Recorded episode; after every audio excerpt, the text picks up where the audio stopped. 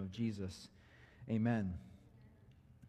Well, as I said, I believe that the Lord has a message for us this morning, and I'm getting at that message with the title of, of this sermon The Protection of the Shepherd.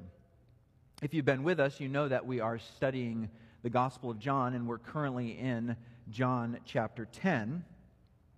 It's in John chapter 10, verse 11 that we have these very memorable words from Jesus I am the Good Shepherd.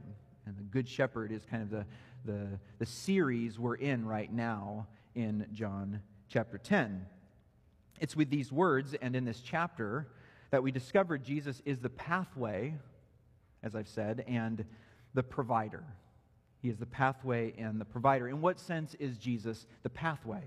Well, chapter 10, verse 9, Jesus says, I am the door. If anyone enters by me, he will be saved and will go in and out and find pasture.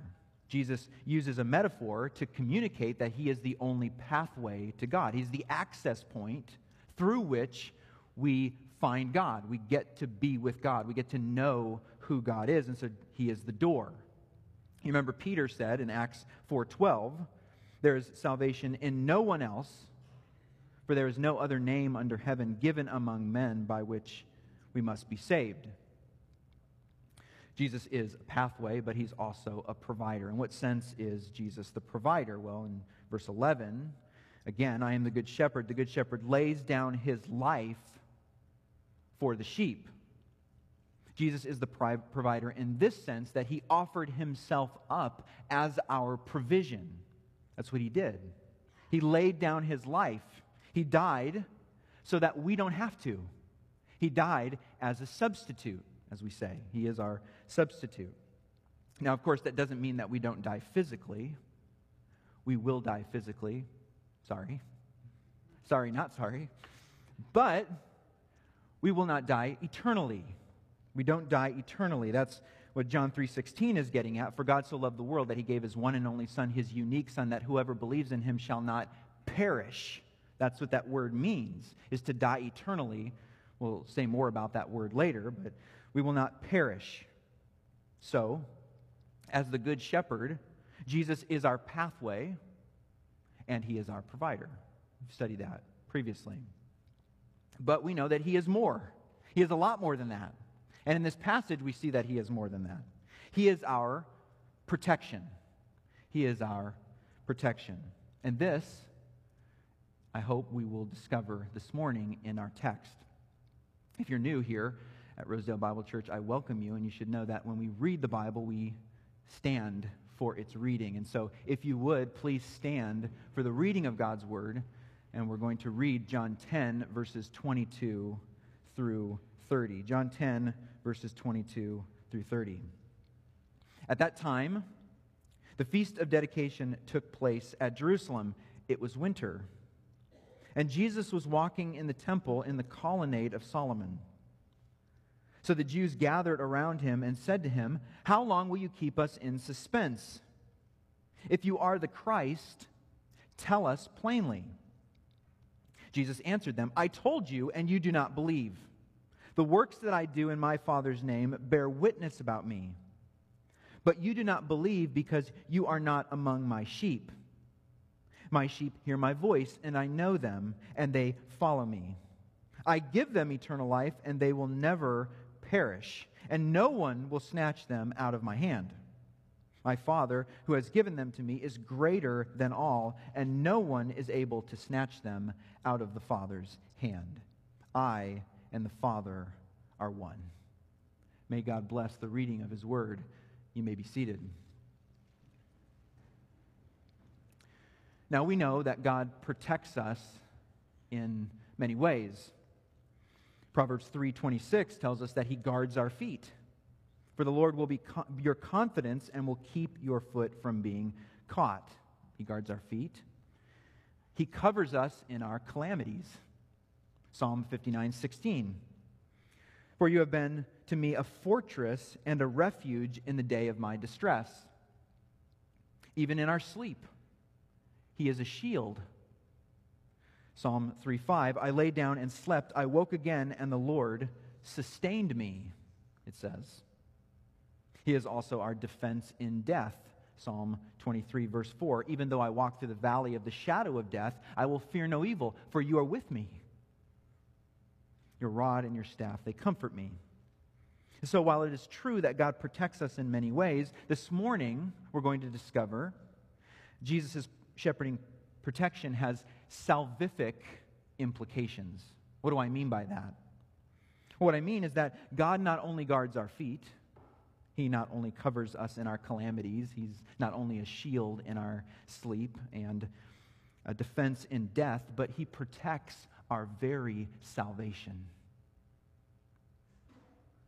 Look down at verse 28 and 29 again.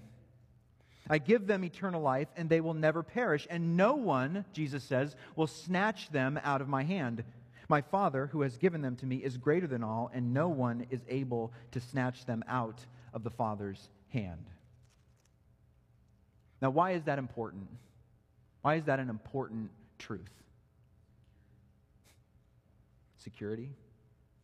Well, we live in a troubled world, as you know, and we have troubled lives. The Word of God confirms this. I, I like Job 5, I've, 5 7. I've quoted it before. Man is born for trouble as surely as sparks fly upward. That's the oldest book written. Job knew there's trouble in this world as surely as the sparks fly upward. And when we encounter trouble, when the sparks fly upward, we're tempted to doubt God. I know I am. We're tempted to think that we've been placed outside of God's shepherding protection. We're tempted to think that we've been, as Jesus uses the word here, snatched out of his hand. Lots of reasons why we might feel this way. Maybe you've had intellectual doubts. You've read about those once faithful Christians who walked away from the faith. Maybe they read study, something or they studied something this happens all the time in colleges. We hear about that. Maybe it was a, a science professor or a philosophy professor. And we, we hear them, and all of a sudden we start to have doubts. We've seen others walk away from the faith, and so we wonder is there any validity in what they found? And so we doubt. Maybe you are a very emotional person. Certainly, we're all emotional beings, but some of us have strong emotional reactions. Maybe that's you. Too often, we crave some kind of feeling. We don't feel God's love, we don't feel His presence in our lives. Where is He? We crave that emotional experience, and so we question whether or not we're saved. I don't feel anything. We hunger for a deep experience with God, and when God is silent, we question our faith. You might have intellectual doubts. You, you might be an emotional person. What about fear? I know that fear can often lead us into doubt. This was true in the prophet Elijah's life. Maybe you remember his story. Elijah stood against King Ahab, the worst king in Israel. And not only did he stand against that king, but he stood against 850 false prophets. That's a pretty large crowd. He stood before them and he called down fire from heaven. And not only that, but he actually stood face to face with evil King Ahab and he told him to his face in 1 Kings 18 18, You have abandoned the Lord's commands and have followed the Baals. You have followed the false prophets. He didn't back down. That being said, in the very next chapter, Ahab's wife Jezebel sent word to Elijah, sent him a threat, and said, So may the gods do to me and more also if I do not make your life as the life of one of them, that is, those false prophets, by this time tomorrow. In other words, I'm going to be dead or you're going to be dead. One of us is going to die. Reason to fear? Maybe. Well, how would this man who stood valiantly before 850 false prophets and stood valiantly against King Ahab, how might he have reacted? You probably know the story. 1 Kings 19:3. Then he was afraid. He arose and he ran for his life. He ran out into the wilderness. He found a broom tree. Forgive me, I didn't look that up. I don't know what that is. But he, he found a tree and he went under a tree and he asked that he might die, saying, It is enough now, O Lord. It's enough. Take away my life, for I am no better than my father's. I'm done. And I'm no better than my father's is, is, a way of saying, those unbelieving fathers who rejected you, I'm just like them. I'm an unbeliever. What's the point? Well, Elijah teaches us how fear can so often lead to doubt. Even the accomplishments of a prophet are no immunity against fear and doubt.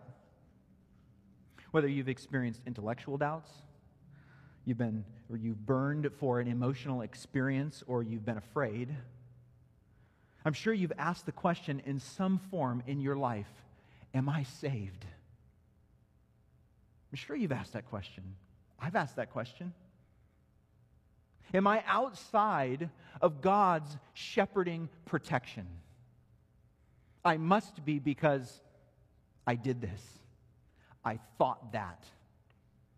I participated in this. I feel this way. So I must be outside God's shepherding protection. Well, I told you that I believe God has a message for you this morning. I believe that's true. And so in this text, Jesus guarantees, this is our the point, the big idea this morning, Jesus guarantees his shepherding protection so that we'll find assurance in his shepherding care. Guarantees his shepherding protection so that we will find assurance in his shepherding care. Now, my outline this morning is pretty flat. You have two points. It's very simple the request and the response. Well, we see the request in verses 22 through 24. We'll see the request that will lead to this guarantee. Jesus is in Jerusalem during the Feast of Dedication, it says in verse 22. Now, if you were to go into the Old Testament and look up the Feast of Dedication, you wouldn't find it because it's not actually one of the feasts that God commanded the Jews to participate in. It's not one of those original feasts. This was a feast that was developed during that time between Malachi, the, old, the last book in the Old Testament, and Matthew in the New Testament. So during that period in the middle, there was a lot of wars, wars and rumors of wars that took place. And there was a man by the name of Judas Maccabeus who defeated a very evil ruler by the name of Antioch, Antiochus Epiphanes. And he, in defeating him, they celebrated. And so this feast of dedication is that celebration of that defeat over Anti, Antiochus Epiphanes. Excuse me. Having a hard time with that one. This would be what we call Hanukkah. That's what this celebration is. And so the Feast of Dedication is Hanukkah, and we know that to be a winter festival. And so it was cold, it says in verse 22. It was winter. And Jesus was walking in the temple in the colonnade of Solomon. He was outside walking under this porch, the porch of Solomon, that we encounter numerous times in Scripture. And the Jews take notice of him. Look at verse 24. So the Jews gathered around him and said to him, How long will you keep us in suspense? If you are the Christ, tell us plainly. Now, when John says that they gathered around him, they circled him. You can imagine what this might have looked like. They closed in on him to get an answer. They want to know fully and finally are you the Messiah? Are you the Christ? Of course, Messiah is the Jewish word and Christ is the Greek word. And so, what they're saying is that are you this anointed one from the Old Testament that has come to save us? Are you that one? Are you the Messiah? Are you the Christ? Now, I trust that you can tell these Jews aren't asking the question so that they might worship him. I think that's the sense of this book at this point. If you've been following along, these Jews are not wondering this, the answer to this so they can bow down and worship him. Not at all. Really, what they're looking for is to validate their opposition to him. That's what they want to do. They want to hear him say, clear as day, I am the Christ. So it'll validate them when they say, crucify him. That's what they're looking to do here. And so you have the request. Well, Jesus responds. So here's our response in verses 25 through 30. He responds in verse 25 I told you, and you do not believe. Now, I don't think these men are so dense that they missed an explicit statement from Jesus. Although Jesus says, I told you, he doesn't mean he explicitly told them. That's not what he's saying here. He didn't explicitly say it. And the problem here is that these Jews had a wrong understanding of Messiah. Now, if this was a peaceful interaction, you know, and they were sitting down over a cup of tea or coffee, Jesus might ask, Well, what do you mean by that? What do you mean by Messiah? Let's talk about the real meaning of what a Messiah is. It's not exactly what's going on here. These men aren't willing to do that. There's a lot of uh, uh, animosity that's happening between the both of them. And so Jesus doesn't say yes because if he said yes, if he told them outright that he was the Christ, he would be saying yes to their understanding of the Messiah. And he doesn't want to do that. And so Jesus was very clear about being the Messiah to others. He was very clear to the Samaritan woman. You remember that in John chapter 4, verses 25 and 26. She said to him, I know that Messiah is coming. When he comes, he will tell us all things. Jesus said to her, I who speak to you am he. He says that he's the Messiah to her. What about the man blind, uh, born blind? He was clear to that man. He says in John 9, verses 35 through 37, Do you believe in the Son of Man?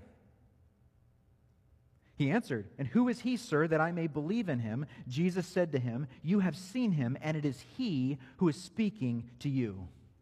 So Jesus is very clear to the Samaritan woman. He's very clear to the man who was blind. Yet, if Jesus was so clear with his, these religious leaders, they would have either expected him to lead a political revolution or they would have just called him a fool. The Jews had no category for a Messiah like Jesus. They couldn't understand that Jesus came, would come twice, but would come first as a suffering servant to lay down his life for the sheep. They had no category for a, a Messiah who would come into Jerusalem on a donkey they wanted one to come in and rescue them from Rome. Jesus didn't come to do that first. And so, there's a sense in which Jesus doesn't explicitly tell them that he is the Messiah. But on the other hand, Jesus was very clear about who he was. He testified in another way, it says. Verse 25, he says, The works that I do in my Father's name, they bear witness about me. They speak, they're telling you that I'm the Messiah. Jesus is saying actions speak louder than words. He's saying, Do you remember the paralytic? Do you remember that man? The man who was paralyzed for 38 years? The one I looked at and I told to get up and walk, who picked up his bed and walked away? I told you then. He's saying, Do you remember the blind man? The man who was blind from birth? The one whom I told to wash in the pool of Siloam, who came out seeing. Even the blind man said in uh, chapter 9, verse 32 Never since the world began has it been heard that anyone opened the eyes of a man born blind. Who else could this be but the Messiah? These works are witnesses that testify in Jesus' favor. They declare to all of creation, I am the Messiah. So Jesus has said, He has proven that He is the Christ. Yet, although these works are plain enough to see, they couldn't deny them. They were there in front of them. Jesus says to them, You do not believe. You don't believe. And why don't they believe? Well, the text says, verse 26, You are not among my sheep. You are not among my sheep. See, unbelief is a symptom of a greater problem, a more profound reality, you might say. These are not among his sheep. And this profound reality, of course, does not in the slightest reduce their responsibility. The fact that these Jews are not Jesus' sheep does not excuse them. It never does. In fact, it indicts them. So Jesus is using it here. Of course, again, in this gospel, we've seen it so many times. We have this doctrine of predestination that comes up in this verse. This is like that vein that runs through John's gospel. He's always kind of touching on it here and there. The doctrine of predestination. We study this actually at length in John chapter 6. You remember John 6 44. No one can come to me unless the Father who sent me draws him. And John 6 65. And he said, This is why I told you that no one can come to me unless it is granted him by the Father. Here again, we see it. Jesus is saying that these Jews were not predestined to follow Jesus, they were not among his sheep. Yet, and as I said, these Jews are no less responsible. It's how the scriptures portrays God's sovereignty and man's responsibility. Both are true in the mystery of God. The Bible keeps these two realities always before us. Number one, everything happens according to God's purpose, even our salvation. And number two, and yet, you might say, everything happens in such a way that man is responsible. We could deny one, or we could hold up both of them and say, the Bible teaches this. And we could declare, as Paul did, how inscrutable are your ways. There's a mystery here that I, I, my fallibleness, my humanness, can't understand. But yet it's here. Jesus teaches it. And so they are not his sheep. Morris writes, Leon Morris, John does not gloss over the truth that those who do not accept Jesus are blameworthy, but neither does he gloss over the complementary truth, he calls it, that God is active in the process whereby people believe and come into salvation. I like that quote from Charles Spurgeon. I gave it to you some weeks ago. Maybe you remember it. Someone asked Charles Spurgeon how he might reconcile God's sovereign electing love with the call for men to believe. Remember this? Spurgeon said, I wouldn't try. I never reconcile friends. And in fact, they are friends. God's sovereignty and man's responsibility. Verse 27, Jesus continues. He says, My sheep hear my voice. My sheep hear my voice. This is a truth that Jesus stresses throughout this chapter. You remember the story of the shepherd in verses 1 through 6, chapter 10. Verse 3 To him the gatekeeper opens, the sheep hear his voice. He calls his own sheep by name and leads them out. When he has brought out all his own, he goes before them, and the sheep follow him, for they know his voice. In fact, a stranger they will not follow, Jesus says, but they will flee from him, for they do not know the voice of strangers. And then in verse 16, he says, And I have other sheep, that's us. I have other sheep that are not of this fold. I must bring them also, and they will listen to my voice, Jesus says. So they will be one flock and one shepherd. Verse 27 My sheep hear my voice, he says. I know them, and they follow me. The sheep always hear, the sheep always know and the sheep always follow. To hear the voice of Jesus is frankly to trust in the name or the voice of Jesus. It's to trust. Now, it is interesting. I think it's interesting that Jesus says voice here and he doesn't focus on word. Although the voice of God and the word of God are uh, inextricably linked, they're together, they're inseparable. But here, he focuses on the voice. If the Word of God stretches, stresses the content, the what of his call, well, hearing his voice signifies something else. maybe the tone, the sound, the quality of his call. We hear his voice. The sheep hear his voice.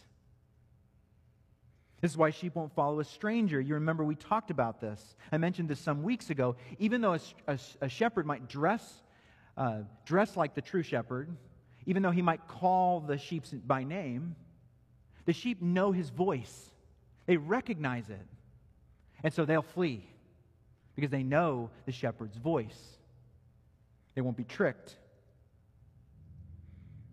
Again, the words and the voice of Jesus are inseparable. That being said, here the focus is on voice, the voice of God. Of course, we can't audibly hear God's voice today. But I do believe that if we are his sheep, as Jesus says here, we, we hear something of his voice in our hearts. I believe you know that to be true because Jesus says, My sheep hear my voice. They know. They know the voice of God. And so his voice resonates from within. We hear the voice in our heart. We hear the voice from the Old Testament. Remember Isaiah 55, verses 1 and 3. It says, Come, everyone who thirsts, come to the waters. He who has no money, come buy and eat. Come buy wine and milk without money and without price. Incline your ear and come to me. Hear that your soul may live. Our souls hear the voice of God, the voice of the shepherd. We hear his voice from the New Testament.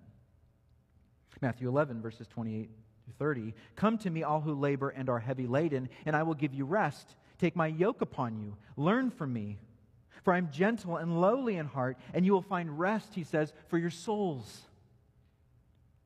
For my yoke is easy and my burden is light. You remember that call from the book of Hebrews, chapter 4, verse 7. Today, he says, if you hear his voice, what does he say? Do not harden your hearts.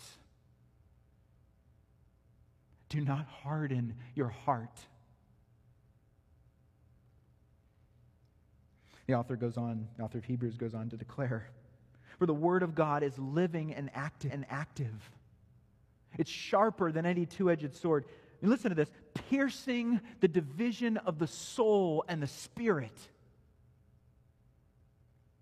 of joints and of marrow, discerning the thoughts and intentions of the heart. And no creature, it says, is hidden from his sight. But all are naked and exposed to the eyes of him to whom we must give an account. The fact that no creature is hidden from his sight is at one time a, a terribly frightening thing, is it not? That God sees the heart. Every foolish thought that passes before our minds, He knows. He sees them all. That's terribly frightening. But it's entirely exciting as well because we know that even though He sees everything, He forgives us. And He died for us. He can reach down and see all that filth. But yet, as the Scripture says, while we were yet sinners, Christ died for us. The sheep laid down his life, the shepherd, excuse me, laid down his life for the sheep. If this is true, all this is true, and if we are his sheep, well, then his voice will resonate and will respond, will follow. We will be receptive, you might say, to his call. Have you heard his call? Have you heard the voice of God? I hope you have. If you've heard it and you haven't responded, well, what are you waiting for? What are you waiting for? You hear his voice inside of you, respond. If I might say, bend the knee and submit to him. There's great joy in it, I guarantee. And there's great promises, which we'll see here in a minute. Paul told the Corinthians, I appeal to you not to receive the grace of God in, in vain, for God says, In a favorable time I listened to you, and in a day of salvation I have helped you. Behold, he says, now is the day. Now is the favorable time. And why wouldn't we respond? Why wouldn't we follow? Well, I, as I said, there's rich promises for us if we follow. Those promises are found in verse 28. He promises us, first, eternal life. Verse 28 I give them eternal life. I give them eternal life, a permanent life, you might say. And eternal life is just that it's a life that has no end, it's permanent. It implies a certain kind of life, a life free from pain and suffering, a quality of life. But that quality aspect of eternal life is not really what's uh, the point here. It's not so much about the quality of life, but about the quantity of life. It's eternal life, it's permanent. It goes on and on and on. And so we have lots of life. There's no end to the amount of life that we'll have if we follow him, if we respond to his voice. Jesus will say in the next chapter, John 11, verse 26, Everyone who believes in me shall never die. They'll never die. He promises us a permanent life, but he promises us more in that same verse. He promises us that we'll be kept from perishing. I give them eternal life, and they will never perish. So we have the promise of permanence, and we have this promise to be kept from perishing. And the Greek is very emphatic here. They will never, ever perish. Or as Dan Wallace, the Greek grammarian, says, they will not at all perish. It won't happen. It's a promise. We know, we spoke about this word perish a little bit earlier. The word perish means to be lost, to be utterly destroyed. This isn't a word that brings joy to our hearts. To lose utterly, to be spiritually destitute, to be cut off. None of this is true for his sheep. To, bear, to perish is to be subject to spiritual death, to face judgment, to be condemned, to suffer separation from God and all of our loved ones. That's what it means to perish. To experience all that hell is. That's what it means to perish. And none of this is true for sheep. None of it is true.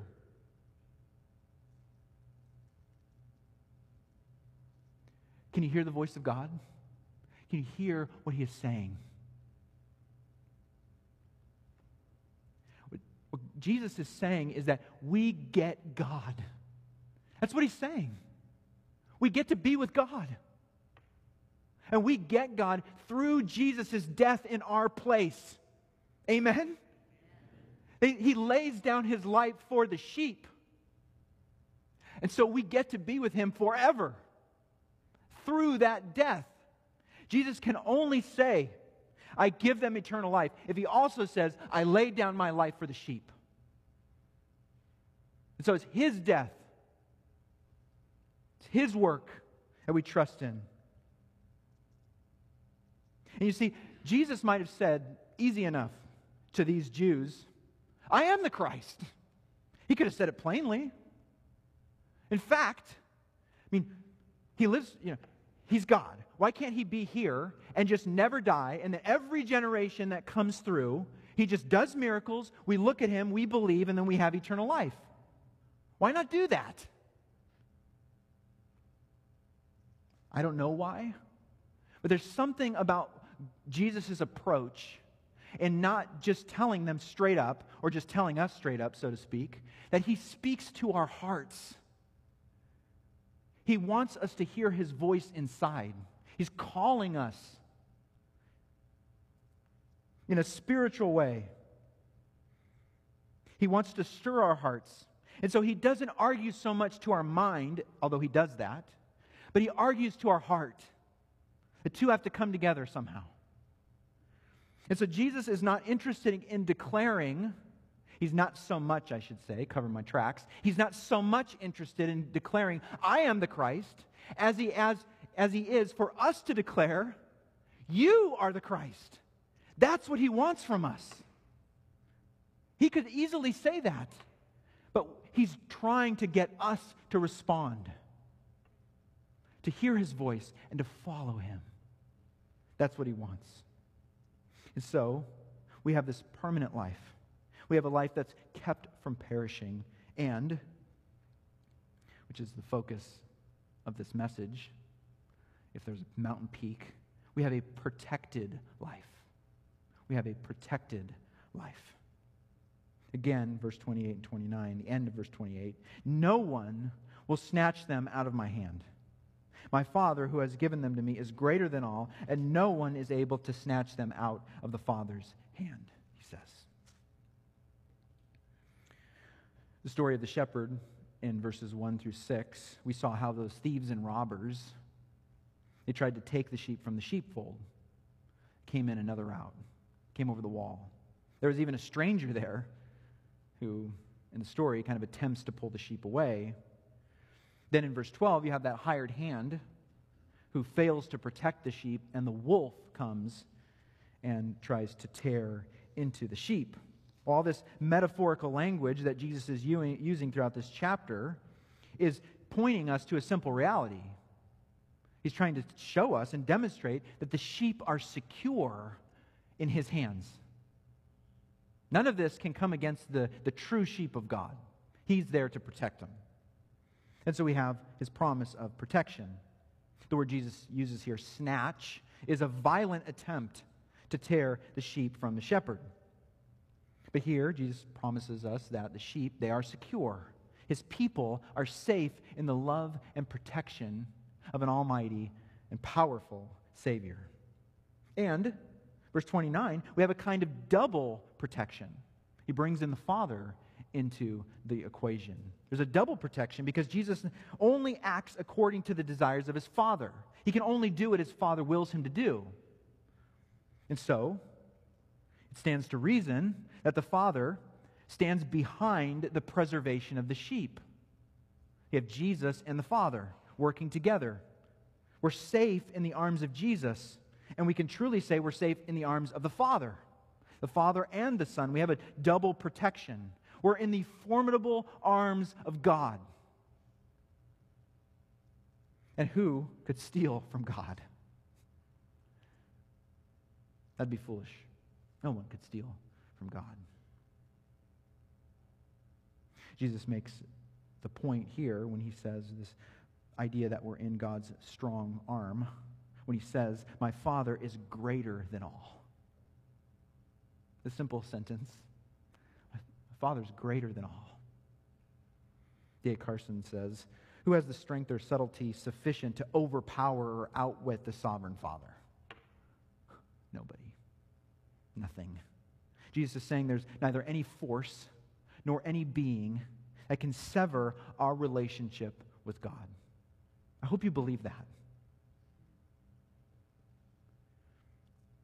Whether you're experiencing intellectual doubts, whether you're tossed around by your emotions, crippled by fear,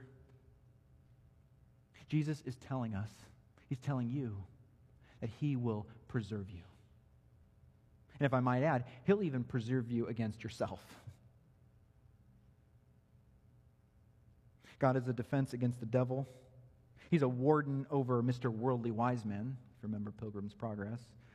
And he's a safeguard against self. Here's what the Bible teaches us the moment we believe, the moment we believe, we are given eternal life.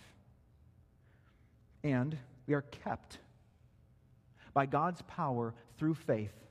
And nothing can separate us from his love. In fact, we've been sealed with the Holy Spirit who has been given to us as a guarantee for our salvation. Isaiah 43, verses 1 through 3.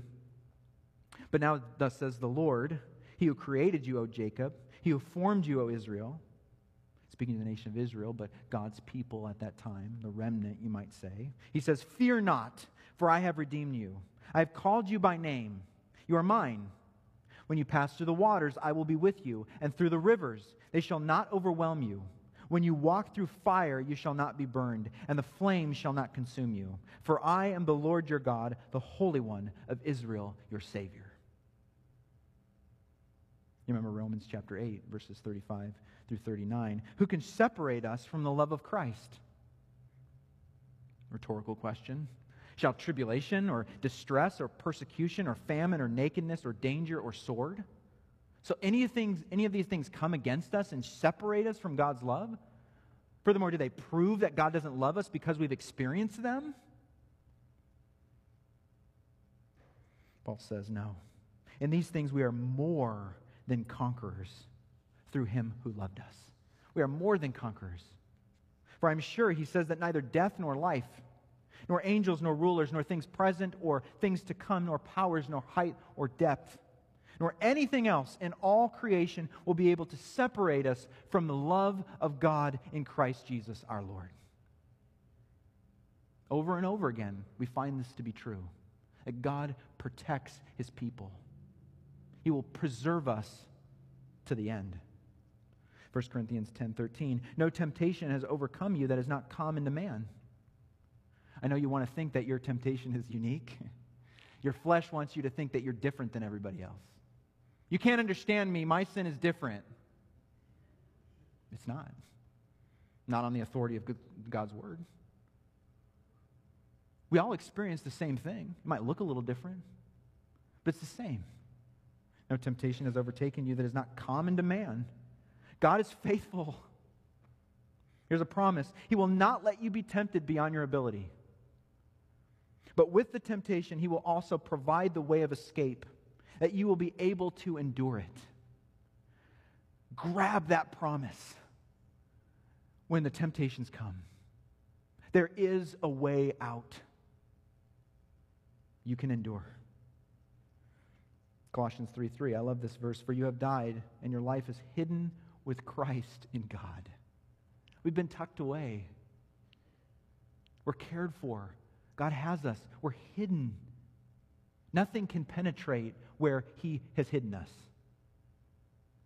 We're hidden with Christ in God. When Christ, who is your life, appears, then you also will appear with Him in glory.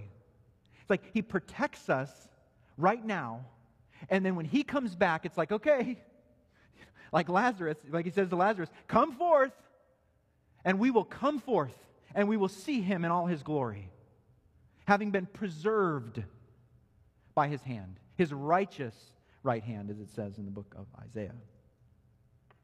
Coming back to John chapter 10, verse 28, Jesus puts a, a punctuation on it, he puts, puts a point on, the, on it.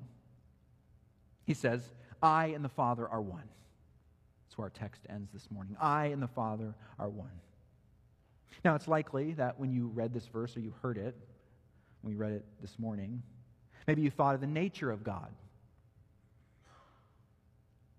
It's not wrong to believe or to understand or to know that Jesus and the Father are of the same essence. In fact, John has labored to make that point in this book that they are the same. God is a trinity, one in essence, three in persons, and Jesus and God are of the same nature. They're the same essence. John makes it again abundantly clear. You remember John, the first verse of this book, John 1 1. In the beginning was the Word, and the Word was with God, and the Word was God. Even his enemies understood that Jesus was saying this of himself in John 5:18.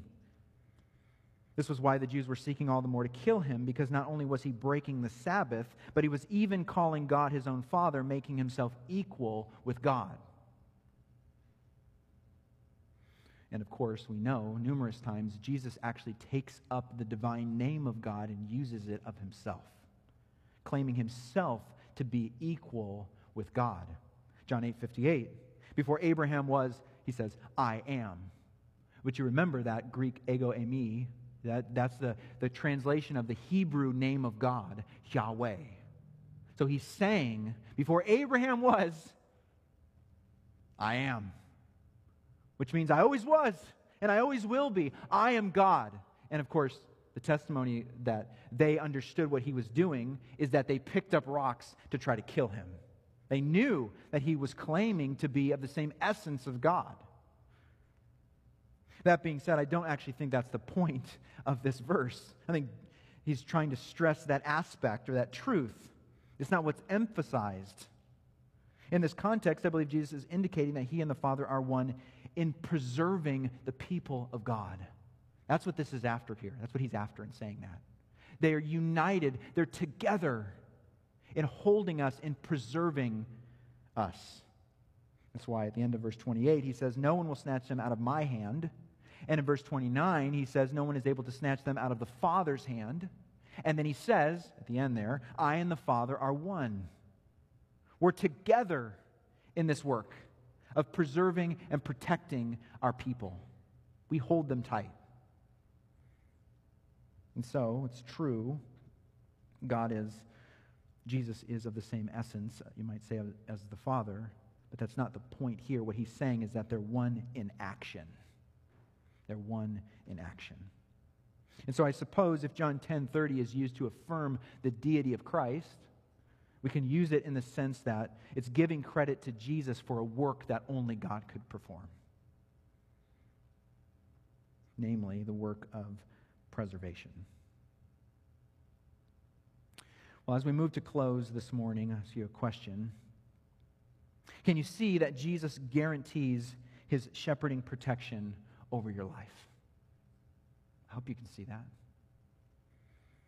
It's my hope that you can and that you'll find assurance in his shepherding care.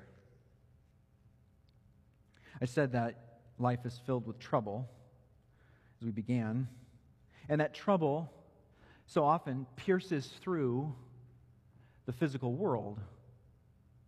And so we have troubled lives and we have troubled souls. I mentioned the, the, prophet Elijah earlier. I reminded you of that time that Elijah stood valiantly before those 850 prophets of Baal. How he stood valiantly before the worst king of Israel, King Ahab. And yet, you remember, Elijah fled into the wilderness. He fled into the wilderness and he called for his own death, and he accounted himself no better than his fathers. Which is a way of saying he doubted God's work in his life, even after all that. He doubted his salvation in our kind of language.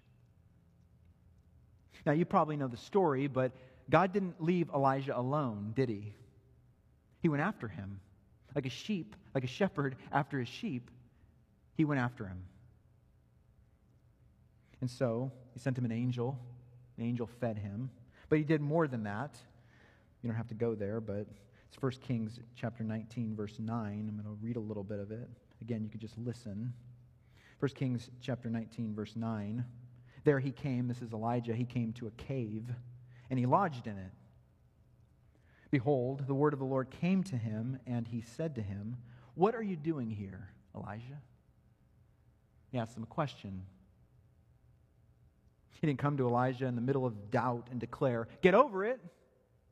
Snap out of it, Elijah. He didn't do that. He asked him, What are you doing here? Suppose I'll ask you, What are you doing here? What are you thinking about?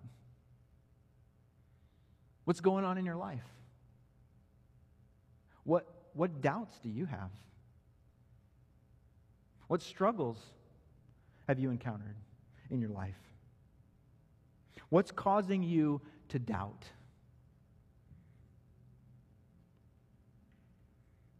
What's causing you to not have assurance in God's shepherding care of your life? Well, God lets Elijah respond in verse 10. Elijah says, I have been very jealous for Yahweh, the God of hosts. For the people of Israel have forsaken your covenant, thrown down your altars, and killed your prophets with the sword. And I, even I only am left, and they seek my life to take it away. Elijah responds I've done a lot for you, Lord, and now they're coming after me. Well, God allows us to respond they're after me. I'm afraid. It's hard. I'm weak. I can't go on. There's too many kids. The classroom's too big. I don't know what it is. There's too much laundry. I'm, I'm too weak. I'm too old. There's not enough money. There's too much history, bad history. I've made too many mistakes.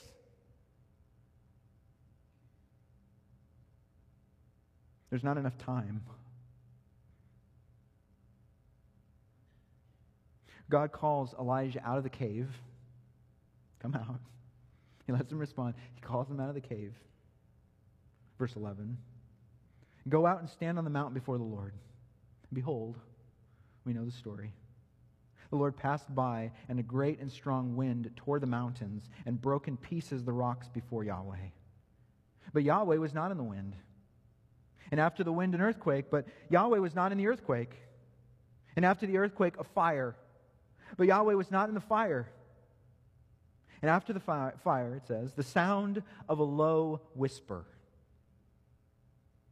And when Elijah heard it, he wrapped his face in his cloak and he went out and stood at the entrance of the cave. And behold, there came a voice to him and said, What are you doing here, Elijah? A fascinating story. Elijah knew when he heard the voice of the Lord. He knew it. Not in the wind, not in the earthquake, not in the fire. God's voice was in a gentle breeze,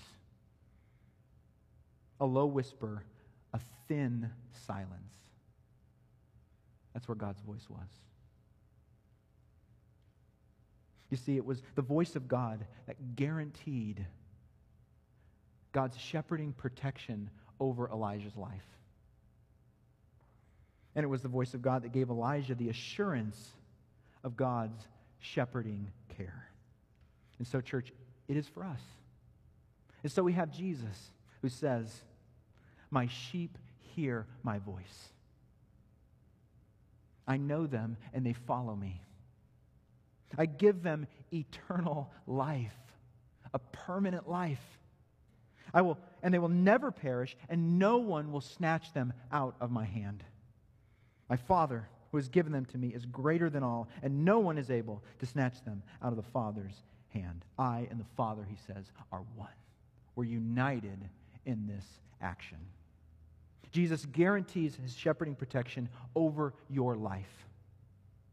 Now, take up that assurance that he gives you to protect you and to be with you. Amen? Joel.